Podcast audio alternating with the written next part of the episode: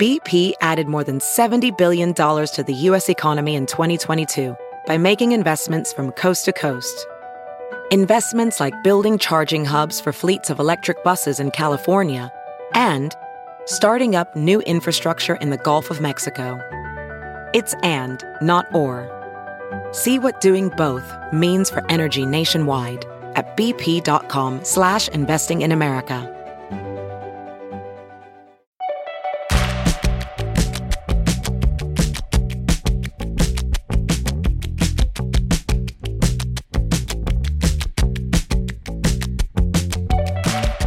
Everybody, I'm Joey Brenneman from Offscrip Health. Welcome to the tangential conversation companion to Offscrip Health's Before We Die podcast.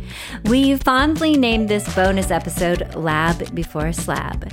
These are the sometimes random, often fascinating, and always a little bit quirky conversations that happen around our production table. We couldn't quite fit them into our regular episodes, but we had a feeling that there are listeners out there who would enjoy them. So here are the Before We Die creators Sandra Miller, John MacMahon, and Craig Allman to geek out about the latest happenings in the medtech arena. Well, thank you, Joey. I want to uh, give credit to the fact that I hijacked this idea from Craig. Uh, an article from medtechdive.com which reported from Boston Consulting Group that the US is the number one place for medical devices to start treating patients. And that's really unique. People may not know.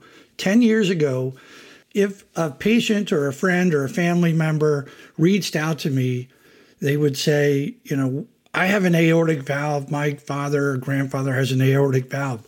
Where should they go to get treated? So 10 years ago, the answer went the following Are you willing to go to Europe because they have the best devices available? And people would normally say, No. You know, you say, Well, you want to go to the Cleveland Clinic or Stanford. They go, No, I want the best and I want to be able to go to bed. Uh, in my own bed, I want to be close, right? So you, you have to work with that. But there's a real fundamental reason why now there's been this whole shift back in the US that US companies are are treating patients first here in the US. And that's today's topic. Wow, that's very exciting. Yeah. So what do we think about that? it's not that the laws have changed in as much as really how they're enacted.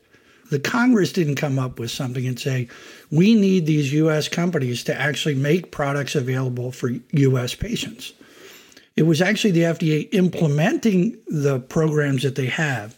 And it really started out because of that example. The transcatheter to do your aortic valve to replace it from a catheter was developed, started by a company, Edwards, in Irvine, California. And all the trials were really dr- done and advanced overseas. Then a follow on company came along. And in 2007, the first um, devices were approved in Europe. So this is a US company advancing a project and getting it approved in Europe first. And that product wasn't available in the US till 2012. In fact, that one device itself really was the impetus for the FDA to say, we've got to do something different.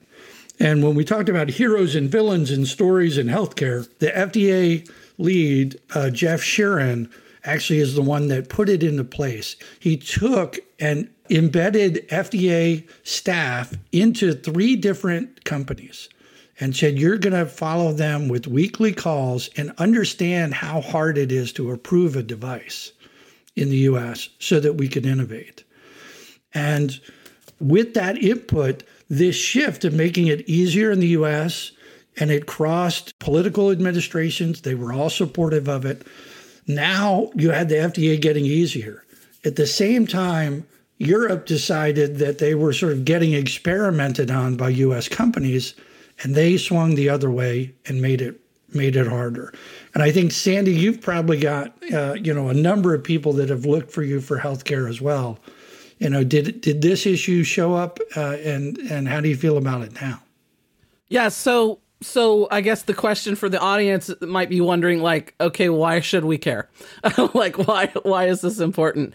Going back and unwrapping the history of this is important because what happened and and it's somewhere in the 2005 to 2007 sort of time frame the FDA you know the, it was predictable in its more predictable in its decision making when medical device companies would submit applications for approval. So we were sort of leading on that front, and and a lot of those things uh, were happening here. What happened is that there was a change of leadership in the FDA's group that approves medical devices, which is the Center for Devices and Radiological Health.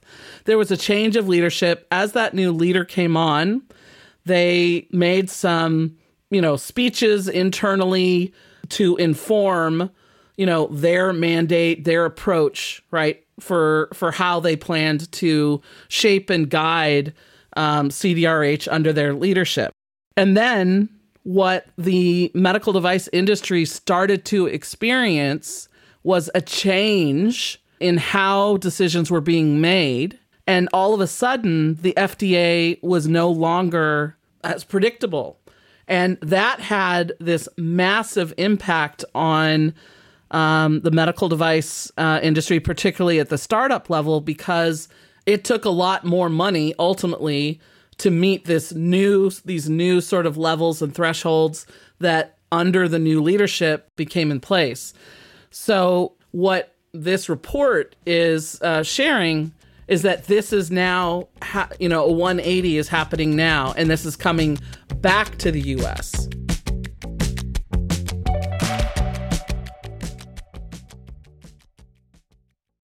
As you write your life story, you're far from finished. Are you looking to close the book on your job?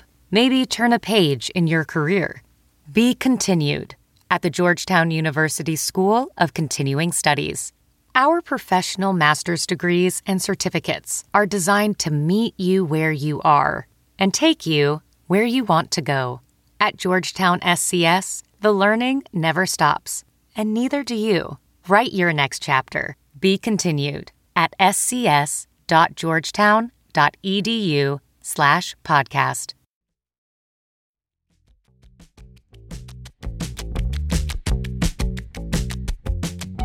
Yeah, uh, two points. One is that uh, not only has the FDA changed their methodology to uh, be more supportive of innovation and to act more quickly, and of course, the more supportive the FDA is, the quicker you can get to a clinical trial, the quicker the quicker you can get an approval, the quicker you can get to market, the less money you'll need to raise to actually do all that. So that's hugely advantageous to innovation and innovation companies when your your you know your path is much shorter. We tend to criticize the government and everyone else a lot. Uh, here, the FDA is doing something really good and really important that's benefiting American companies and benefiting American patients. So that's great. There's another side to it too, which is that uh, a couple of years ago, the EU came out with a new medical device regulation. And the EU is famously bureaucratic. You, you, know, you've got a whole bunch of countries, different languages, different interests. How could it not be? And when that came out, everyone kind of panicked uh, because it was so complex. Well, you know, Craig, it was, it actually, they announced that it was coming out and nobody knew what it was for two years. So, what people, it's not even that they knew it was complex they they only said they were going to change it, and so companies didn't even know what to anticipate. They just knew something was coming, and they didn't know what it was. It's it's a really tough environment to actually operate or make a plan when you all you know is the the somebody is moving the goalposts, but they haven't told you where they're putting it. Yeah, and in business, the worst thing you could have is unpredictability if you know what the deal is, if you know how long it'll take, if you know what steps you have to make, you can plan for it. If it's a black hole and it's kind of random, then you're talking not about business but about gaming.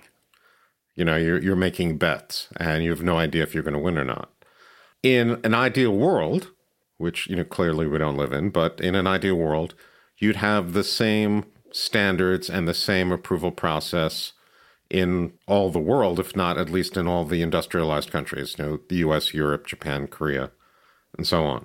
Because it's incredibly expensive for companies that are innovating, that ha- are always tied to funds, uh, to have to jump through not only the US hoops, which, okay, have been improved, but are still significant, very significant, but also all the European and Japanese hoops. So we're doing trials in Lithuania there's, um, uh, for example, and you go, why are you going to Lithuania? Because that healthcare system can't afford the cost of new devices. So they say, we'll we'll let you come in and do a really expedited regulatory review and their surgeons and their cardiologists they're pulling US companies right? You can go to Vilnius, Lithuania, and stay in the hotel, and you can see five people you know from Silicon Valley if you stay there a month. And then the surgeons or clinicians, they do the risk benefit reward. They they review the product and go, okay, we want this to come to our patients. And so that's that's happening real time. In countries like uh, New Zealand, there's no regulation at all. The doctor is licensed by the government to provide health care. And so you write a letter to the doctor and, and you send him all the test data, and the doctor reviews it. And then when you get on the plane, you have a letter from him saying, I want this new device for my patient. Let them through customs. There was a group in New Zealand that said, Well, we want to take it away from the doctors and we're going to make our own FDA. And the collective healthcare said, you will never see products. Your market is so small, we won't do a separate filing for you because you don't even know what it is. So, how this ends up reaching patients, it's a really positive on the FDA side. I'm going to give you one other anecdote to give you an idea what the change is from a startup standpoint from how my career started to now. So, I got in the mail a letter from the FDA when we were at Kerberos, the first company that that uh, Tom Goff, Brian Courtney, and I started. And I'm not kidding. I went and got like those asbestos gloves. You know, we had a witness. We were taking it out of the mailbox. We made sure attorneys were in the room before we opened it. You know, we had board members on. There's a letter from the FDA. Three years ago, as a change of this policy, I'm driving in the car for a V2K for a thrombectomy project, and the phone rings in the car, and it's like, hey, I'm a reviewer at the FDA, and I'm looking at your report, and I'm on like chart 13, and can you explain it to me? And I remember exactly where I was. I pulled over, I was right near my brother's house in Virginia I'm thinking, is this really just somebody from the FDA just calling me so we could talk about this document that he's like trying to read the chart and and we talked for about ten minutes. yeah, say, it did, didn't, didn't come 10... up as potential spam, like you know when it comes up in your phone, it didn't say potential spam on your phone, or that I needed my uh, extended car warranty or anything. Yeah. Um, and I just sat there and I hung up and I'm thinking that's a really a big difference. And now I sit on a a FDA academic and commercial working group where we meet and talk about how to make clinical trials more efficient. It's a really fundamental change, and it's benefiting patients every day at this point. So there you have it. Join us next time because you never know where Lab Before Slab is gonna go. And for more in depth conversations with our medtech innovators, join us for our regular episodes of Before We Die on this very same feed. Thanks for listening.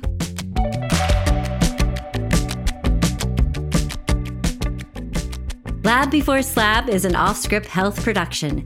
The executive producers are Matthew Zachary and Andrew McDowell. Our senior producers are Joey Brenneman and Ariel Nachman. Lab Before Slab is mixed by Kyle Moore. Our Lab Before Slab panel of experts and creators of the show are Sandra Miller, John MacMahon, and Craig Allman. If you like the show, ratings and reviews are always welcome.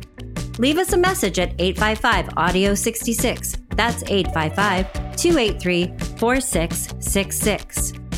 Share your healthcare stories, and we might just play them on the air in a future episode. For more information, visit offscrip.com. That's offscript, no T, dot com.